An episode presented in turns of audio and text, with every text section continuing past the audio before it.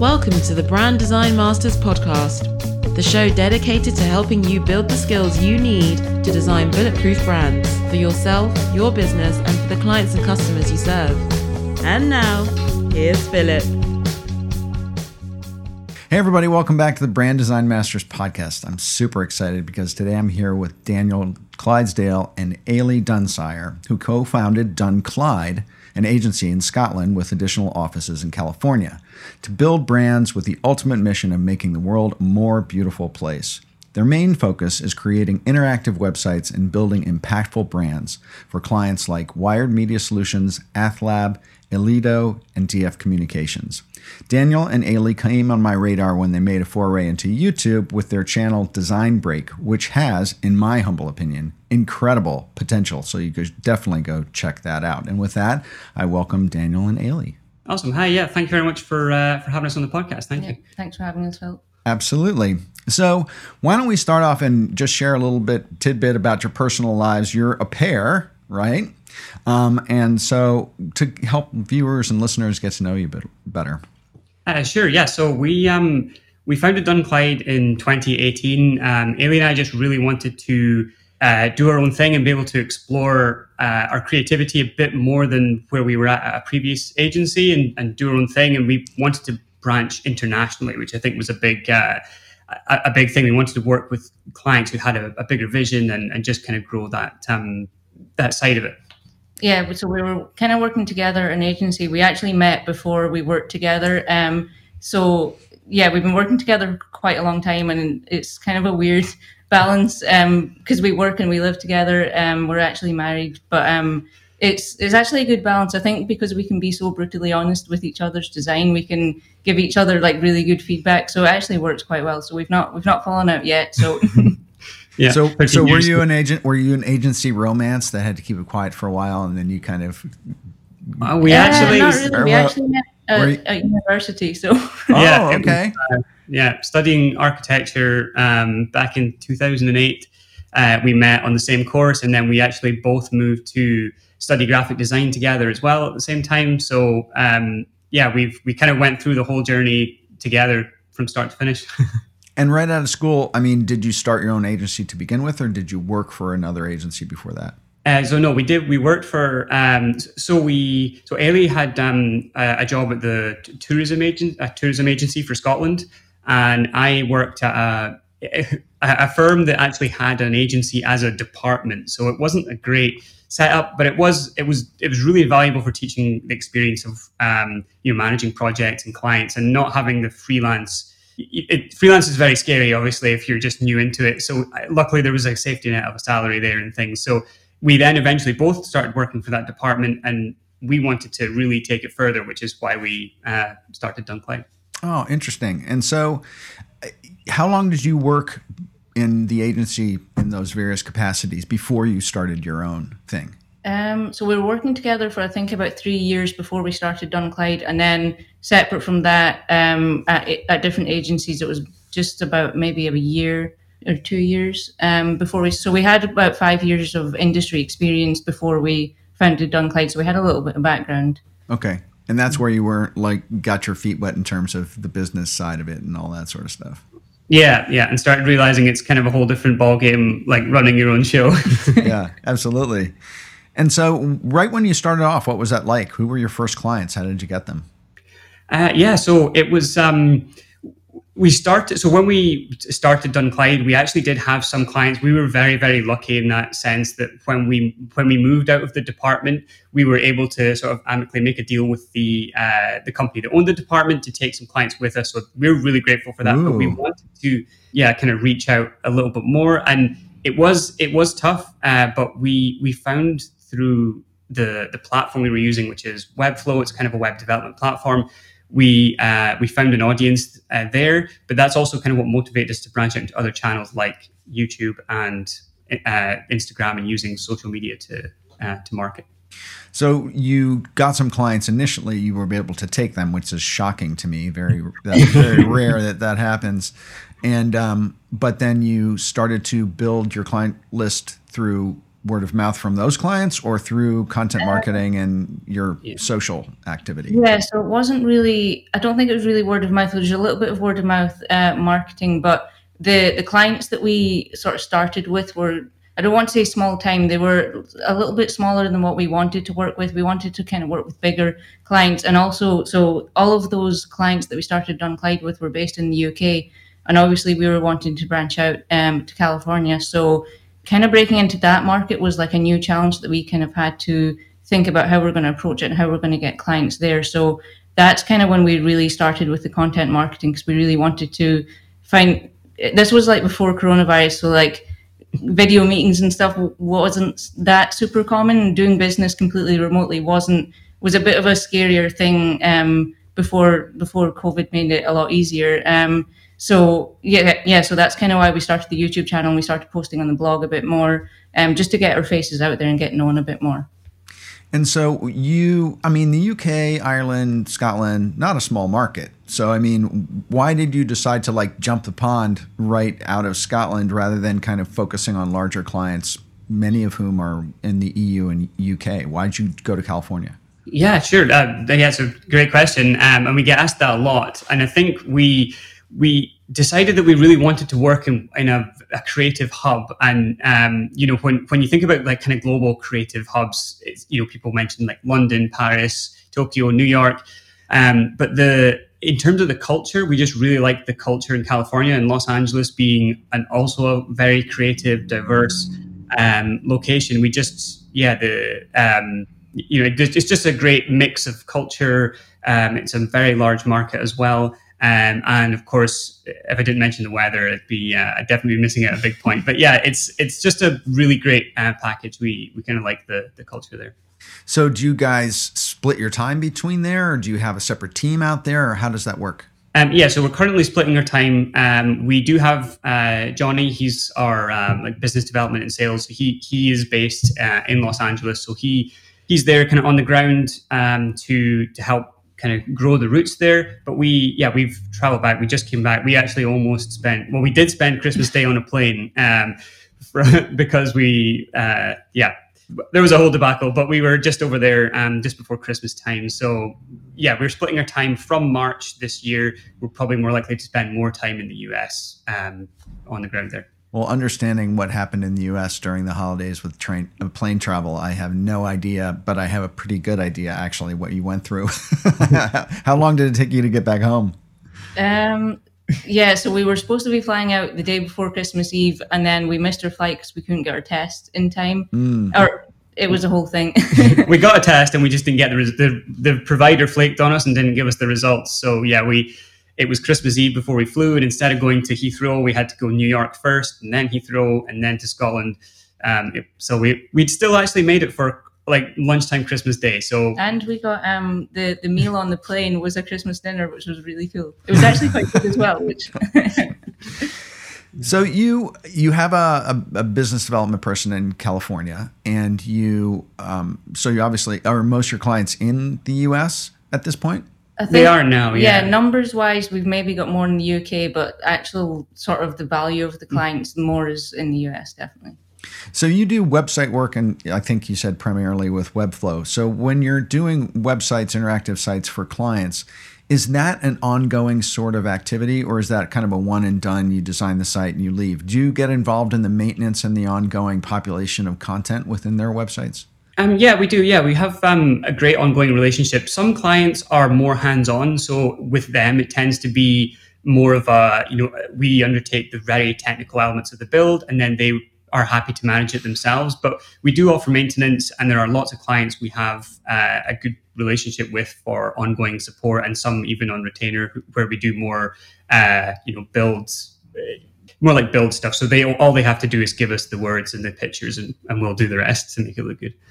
So, what's a typical project look like for you? Is it um, is it do they starting with a clean slate? Are they starting with a website that you have to break down and redesign completely, or is there brand identity involved? What's that look like? Yeah, there, it's a bit of a mix. So some people come with they've got an old website that they need a new one, but a lot of our more recent projects have been they've got something they've maybe put together themselves really quickly to get off the ground, and then they're ready to sort of invest in a prop a proper website Um, and that's when they come to us. And a lot of the time, they'll maybe have the same thing with branding, where they've maybe got a logo on Fiverr and they're ready to kind of just get the whole package.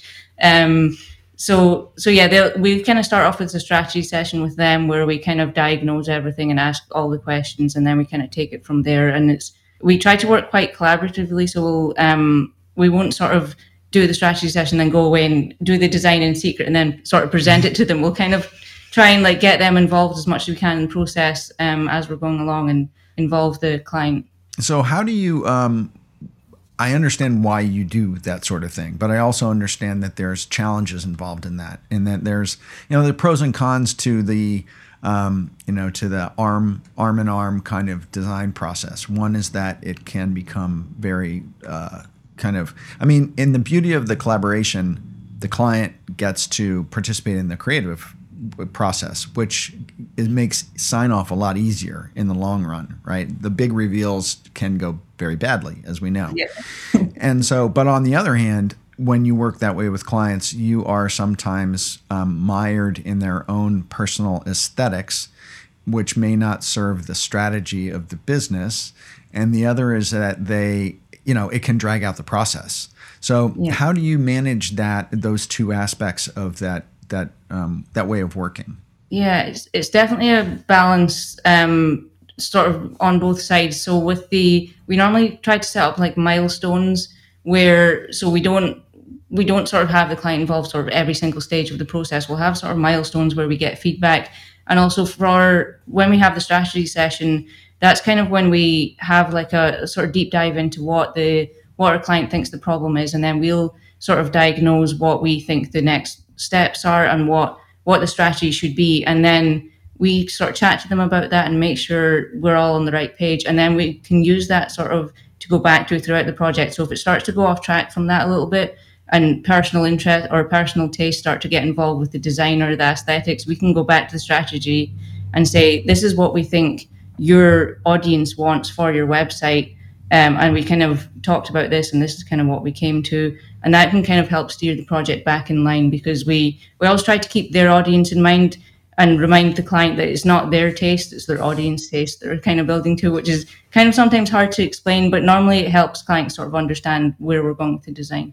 Yeah absolutely. So do you guys um, i mean you do interactive websites focusing on webflow do you niche down in terms of industry or category are you all over the map does it really matter to you um, yeah we've so in recent times, we now, uh, with our outreach, we we look to work with um, the two main industries, so the like tech sector, um, like tech startups, and the architecture uh, and engineering space. Because just because we have an architecture background, it's a, it's an area we have a maybe greater than most understanding in in terms of agencies. And um, we have actually quite a lot of experience with tech startups, which is why we've looked at that space. They're they're usually looking for um, you know, a nimble agency that can, uh, you know, put something together quickly, work on their feet, uh, and develop the strategy. I think a lot of the time, uh, these younger companies have, uh, in terms of creative, the very hastily developed strategy that needs you know more work put in. So so we're a good fit there because we we have that strategy session that we will go through the client with and and build that out. So those are the two we but in terms of our previous clients we have worked with clients from all over because we've through referrals um word of mouth referral has come into and yeah the, that just gives you all sorts of uh, all sorts. This episode of the brand design masters podcast is sponsored by bring your own laptop BYOL.me is a top tier Adobe application video training website featuring Daniel Scott. Daniel's a certified Adobe trainer and keynote speaker at the Adobe Max conference every year. At BYOL.me forward slash Philip, you can learn everything from the basics to advanced aspects of your favorite Adobe applications, all for one low monthly subscription fee. Visit BYOL.me forward slash Philip P H I L I P. Again, that's B Y O L dot M E forward slash Philip. I just know you're going to be amazed at Bring Your Own Laptops courses. So I've found that tech startups um, tend to be very product focused. and not and uh, uh, functionality focused, not always very strategically brand focused or customer focused. Have you found that to be the case? And if so, how do you how do you bring them back to the foundations of strategy? Yeah, ah, that's it's a that's a really great question. Um, I it, and I absolutely agree with you. They're definitely very product focused. I think um, the I always talk about the features versus benefits. Almost all the startups that I work with are very, very heavily on the features because that's what the engineering team gives them, or that's what they're talking about. Like, how can we develop more features and what's the feature list? Um, but if you don't explain the benefits of the features, then you're not really talking to the audience. So that's kind of where I start with a lot of, um, you know, if I'm reviewing an existing site or if they have some copy or some ideas for marketing, we'll talk about how do we communicate the benefits. And I, I also love the seven words um, like proposition. So I'll always tell a client, you know, the heroes section needs to have like a, sum up what you are giving your client in seven words. Um, and because it, it, almost always works. And even if we don't end up using just the seven words, to make that to force them to only use seven words helps to mm. build, you know, the story that the rest of the site should tell. So, what's it like working with your spouse in an agency? I don't know. Shall I let you?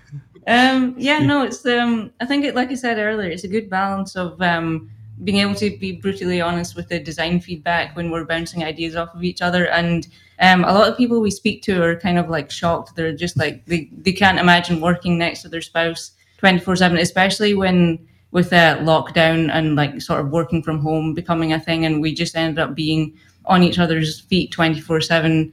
Um, but I think we still managed to make it work, and we're still we're still doing projects. You're still married. You're still yeah. sitting next to each other. yeah. Yeah, so, so how do you how do you find um and, and you know I'm, I know I'm moving into a foray of like personal authenticity but how do you find time away from each other like how do you enforce or you know find that personal time yeah, I think so. We have a couple of like you know things we don't. So Ailey's like really into fitness, and so uh, she goes to the gym regularly. Uh, I don't. so so, so Ailey, ha- Ailey I'm really like, into sloth. We're just like actually the two extremes in the fitness uh, sense. So um, yeah, it's when when in the height of lockdown, there was like realizing like, has it been two days since I've gone outside? Um, but yeah, so Ailey is always out for uh, for walks with our uh, with their dog, and and just yeah, and kind of more uh, into fitness. I'm really into cars and things, and I used to do more with cars, like uh, as a bigger hobby. But um, yeah, we have you know different things that we we do. I think that gives us the balance. But I actually think um, one of the things I think when people mention that uh, you know if you're married to someone and you think you couldn't like spend you know a week together with them all the time and you need the time away from them. Maybe like that's just a different type of relationship. I'm not i'm not here to judge but like i think we i think we enjoy our company. I think once you get to the point we're at you know you can comfortably sit with someone and not have to speak to them all the time and just get on with what you're doing and it's you know so yeah i think it's working well. Yeah i think having the balance as well of having like a dedicated workspace and having like like setting work boundaries of having work time and leisure time is really useful as well have you been able to do? I mean, I have struggles with that, like especially, I, and I have an office away from my home because I yeah. I needed to create that psychological distance between work and home life, and now with COVID, I mean, lots of people are seriously struggling with that difference and that break between work head and home head. Um, how how have you guys begun to or, or started to um, I'm sorry, I'm getting a little audio feedback. Um, how have you guys managed that? Yeah, it's quite. It is really difficult, and mm-hmm. especially when COVID happened. And so we were, we already were sort of working from home before. We've got a room um, that's kind of an office that we set up to be the studio. So we were already working from home anyway before COVID happened. So we kind of had that boundary. We had the workspace and we had leisure spaces as well.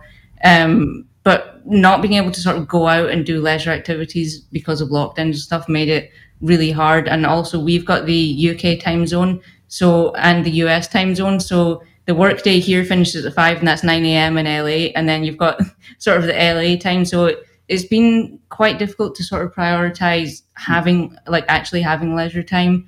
Um, but it's also something that's really important. So we try to at least block out some evenings and weekends that we definitely we just schedule it and we don't work at all. So how do you manage that that time difference between you and LA because you are almost exactly opposite each other like I have a team in the Philippines and we're exactly opposite each other and it's tough.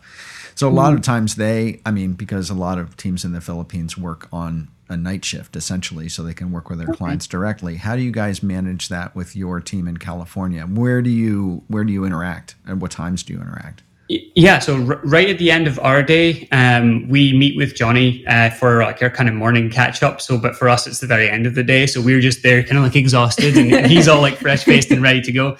Um, so yeah, so we right that's when we have the kind of crossover. And honestly, if we are being candid, like we have been working like most of the evenings just now, and it's my in my head, I kind of think it, we're in when we're, we're in lockdown and we couldn't really do anything else it's easy to just justify it and say, well, what else would I be doing anyway? You know, like no one can go out and, you know, I can't go for drinks at a bar with friends or I can't, you know, because so I might as well just sit in here and, and, and just get some more work done. And that's probably been quite bad because I'm still doing it now, even though things have opened back up. So I think it's going to be a healthier split when we're in Los Angeles because we won't be able to work on the UK time it'll be so it'll be in the middle of the night. So hopefully that helps. But it's definitely been really tough. I think we are kind of working two shifts back to back. We have like, you know, our, our dinner meal quite early at the end of the UK workday, and then we're working and we've had meetings. Sometimes in a week we'll have more meetings in an evening than we'd have during the day because right.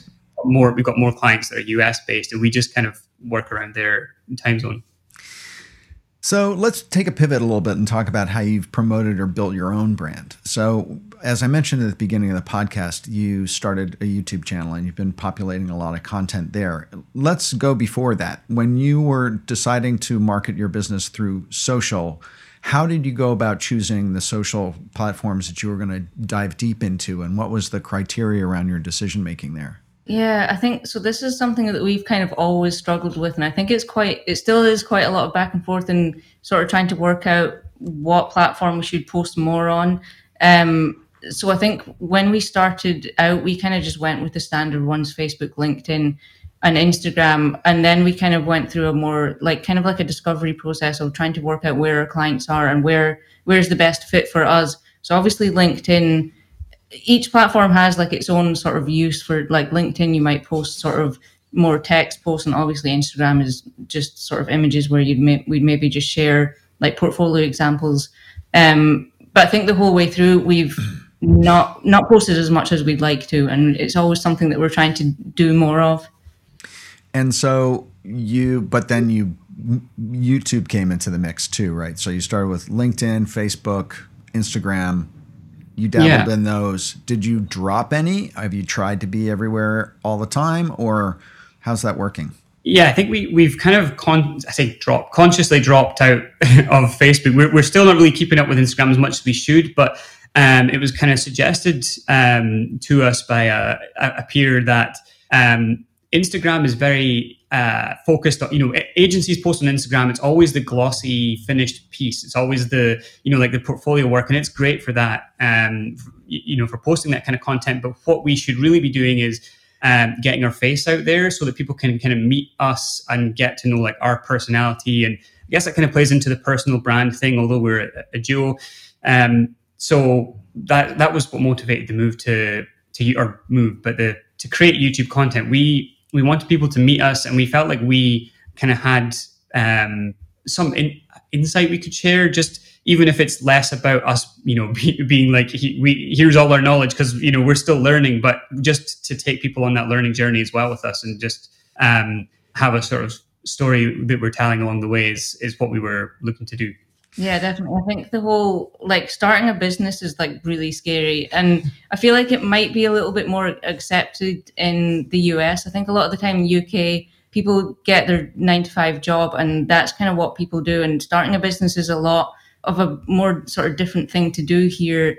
Um, and it was a really scary process. And we kind of went through that huge learning curve um, when we started Dunclyde. And it kind of felt like we wanted to share some of the experience that we went through with people who might be trying to do the same thing.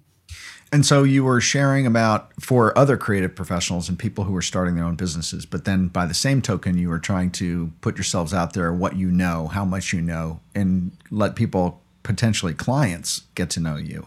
So, when it came to developing your content on YouTube, how did you split between those two um, audiences to a certain extent, between designers and creatives that you wanted to help in their journey and potential clients that you wanted to impress with how much you knew?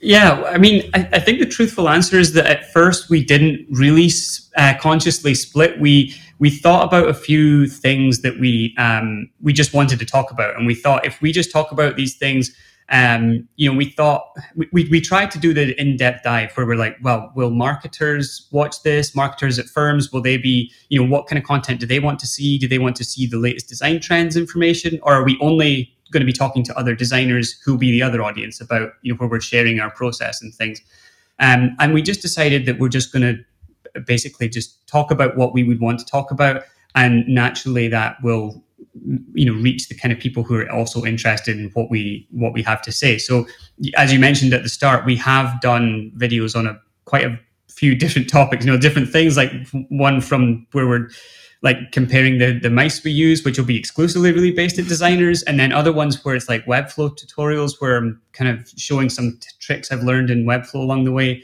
Um, from that to the, the, process of starting the business and and how things have gone. So it, it's definitely been quite a all over the place, but we just thought we'd create almost like the build it and they will come sort of mentality. We just wanted to talk about what we wanted to talk about, and um, yeah, with with kind of the idea that the audience would uh, relate to that if they're the right kind of person. And so, what have you learned in that process? What did you learn in your putting out? How many videos do you have out now? Oh, how many do we have? 50? Um, I, I don't, I'm not don't sure exactly. Yeah, I, I, think, I don't know. Yeah, I'll need to I'll need to double check. But yeah, we um I think so. We're what we're we're struggling with is um and I'm sure that everyone who's done YouTube for any kind of time would have the same thing is that you you see the videos that perform well and you think, oh, I should do another one uh, on a similar topic, but it's not really, you know, I did that video and I'm, I'm done with that topic. And so you have this like, am I just creating noise by making another one? Or will I, and will I just stick to what I want to do, which is this next video that might get two views? So um, the, we definitely noticed that things like the Webflow content was getting a lot of views. Ailey did some like uh, on the best project management tools and it got loads and loads of views as well. So I think it's the, the tough thing is sticking to your guns and doing the content that you want to and just like finding your voice and telling your story and rather than being swayed too much by the numbers it's it's difficult yeah though. i feel like doing the doing the informational ones on like platforms gets a lot of traction lots of people are on youtube to find that information but that's so it would be easy to keep doing that because it's getting more views but there's i think i feel like there's always going to be people who can maybe share a bit more value because they're more they're more expert in that sort of that one platform. Um, whereas we're kind of taking it from a more sort of running an agency point of view where you're using this as a tool um, and we kind of just want to share our story and maybe dip a little bit into the tools that we use but not sort of do a really deep dive on how to use all the features of that tool now chances are many of you listening might have first come across me via my youtube channel Building my presence on YouTube has done more to build my personal brand than any other platform. So I want to share with you the one resource that was critical in growing my channel. It's a YouTube plugin called TubeBuddy. TubeBuddy is a freemium browser extension that you use to manage and optimize your YouTube channel videos.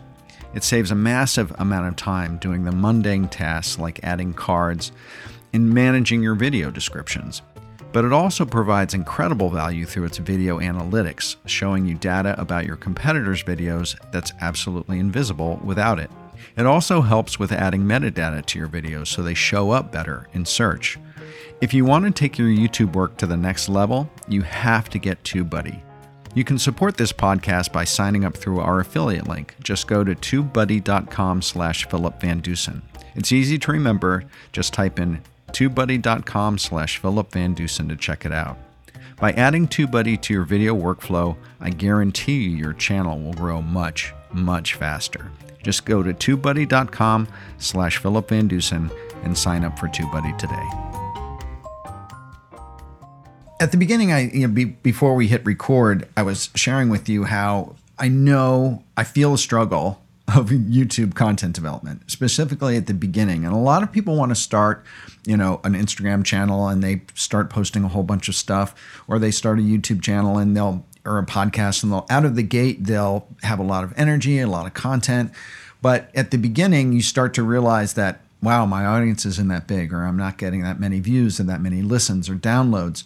And it's disheartening. And it you have to kind of plow through that speaking to an empty room kind of phase where you're building up a library of content and slowly gaining inertia and experience on how to do it. How do you um, how have you guys continued to plow through that wall in the beginning as your YouTube channel is in its infancy, so to speak? Yeah, it is. It is really tough, and I feel like we're still a bit in that stage. the The channel's still like really small, and we've actually been quite busy uh, with projects that we've kind of let posting new content sort of fall a little bit, which is something that we want to keep up. But actually, that period that we slowed down a little bit on the content, we were still getting like seeing people subscribe and comment on our stuff, which is actually really encouraging because we're we're not actively posting or we haven't for a couple of weeks and people are still watching our stuff and subscribing and which is the, like really encouraging even if it's small numbers it's yeah. Yeah. I think what kept us going through it what, though was the the schedule. So we we just set a really strict schedule and because i think it's very easy to get busy with client work and then say i don't have time to make a video this week or or or whatever. So we set a really strict thing on thursdays at lunchtime. We would stop it didn't matter what we were doing we would stop we'd kind of put up the lights and everything and we would do a video and we'd take turns and each each week we'd do a video um, or we'd even prepare multiple and, and record them. But um, by being super super strict and every just saying every thursday i will take that afternoon and i will you know record a video that i think that got us through some of the days when we were thinking like is this you know are we even doing the right thing here? Is there you know is the time better spent? But just and it's actually once you do it like so many times you get into the rhythm of it it's not that difficult um, because we have a lot of ideas for content. We're just um, it's just the time to kind of write out what you want to say you put the points together and then speak to the camera. So eventually once you get over it that as long as you have the time the timetable. Yeah i definitely think having the schedule set in stone helps. It sort of took away the the thought of like no one's going to see this because we we were just doing it anyway whether someone was going to watch it or not. Um so just having that sort of routine where we stuck to it every thursday afternoon we're going to yeah. create a video to post out. Um it almost took that whole question out of it there were some days where you're sitting down you you're not really in the mood and you just feel like you're you feel a bit like you're faking it and you're like no one's going to watch this anyway but um if, if I always felt like even if you feel like that, if you force yourself to do it, you don't have to post it in the end. But usually, as you're going through the process, you'd realize actually, like what the hell? yeah. yeah. Yeah, I really like the idea that you the, the goal isn't to have a video and get twenty thousand views. The goal is just to post a video, and like so, if you just make it that super simple goal of record something, post something, um, gets you through. Yeah, I, I took the same approach when I did my YouTube channel. I said to myself, if I'm going to start a channel, I'm going to post a video a week for a year. And I'm going to treat it like a job. And if I don't post on Monday, I lose my job. And sometimes the videos were crap, sometimes the videos were great. After about three months, I figured out I better start batching and doing a month at a time, you know, so you learn those lessons along the way. And then after a year, I was like, okay, I'm really, I'm, I'm in the, ha- I started to feel guilty if I didn't post on Monday. It was like I'd, I'd instilled myself with this habit that I had gotten comfortable with. And so I just kept going, you know? And so I think your approach to that is very, very smart. And that's probably why you've been able to put out such great content in such a, you know, short period of time. The one thing I have to say though is that you guys have two people. so you can also say, Ailey, you do this week, you know, so you're like, you a number of videos you guys both do together, which I love because it's kind of like it's like back and forth kind of talk show type of thing. But then also you do individual ones. How do you decide? How do you decide whether it's a, a couples one or a individual one?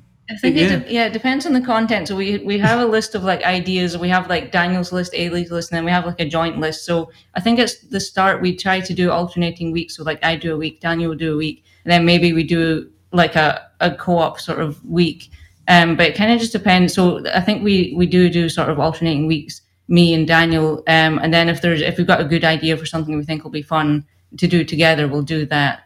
Basically if it's something we can argue about then we'll put it on the joint list. If we agree about it then there's not really much point in us both being on the video so it just becomes one person's one person video but um yeah.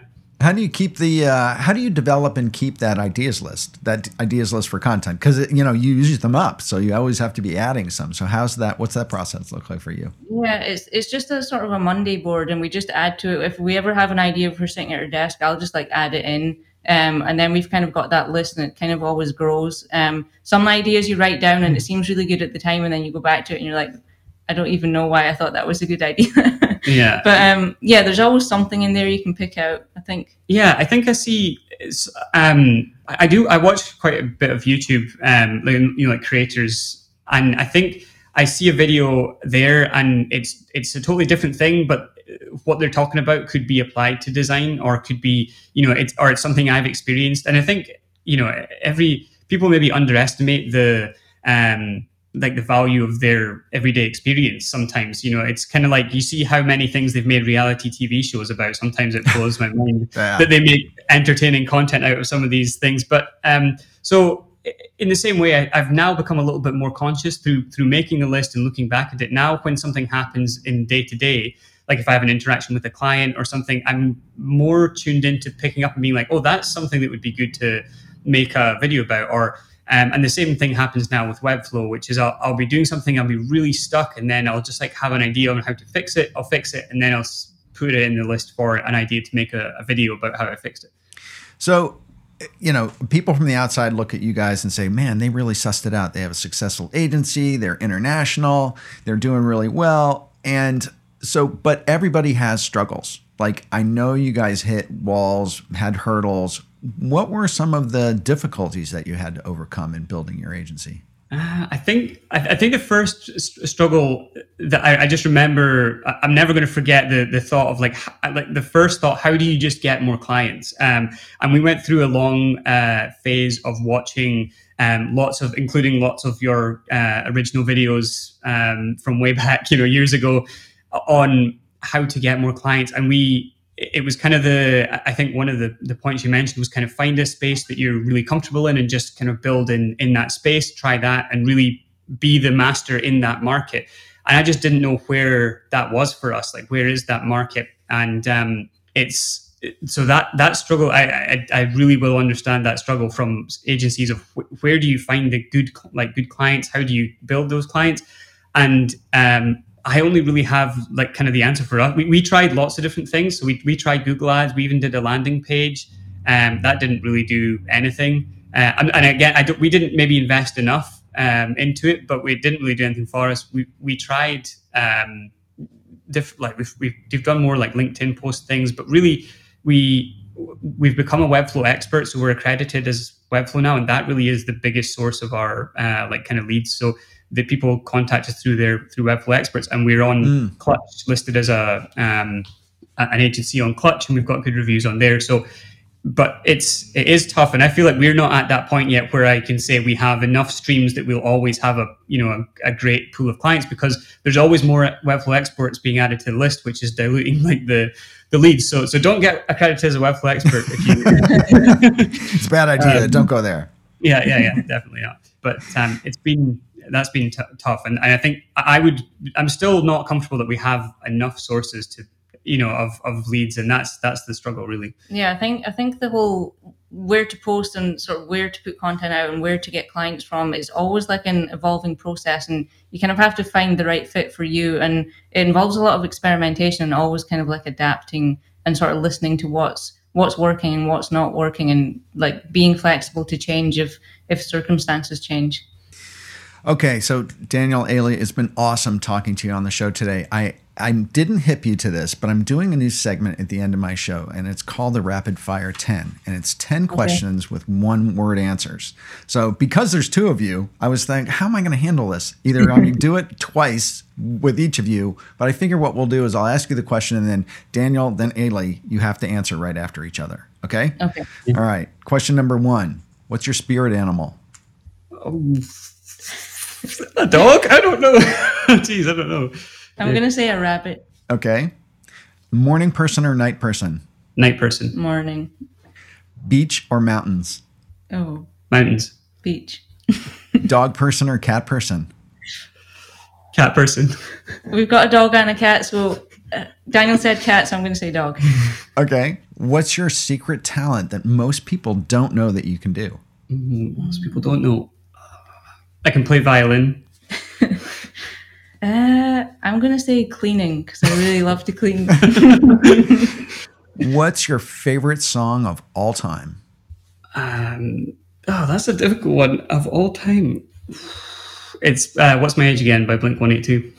Uh, what's the what's the Phil Collins one with the drums? With the Uh, in the air tonight. In the air tonight. Okay. It's good if you know the name of your own favorite Yeah. song. I'm really bad with names. favorite place in the world? Um, probably uh, like the mountains up by the Griffith Observatory. Okay. I'm going to say the same thing. Okay. Wow, you agree on one thing. Okay. Sorry, I'm, I'm like totally instigating here. What's the one thing you would love to master?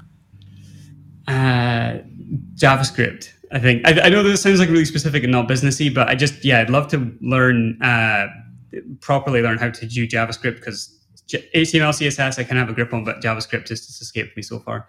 And uh, dancing. It's something I really can't do, but I'd really love to be able to do. Okay. Um, who's your hero?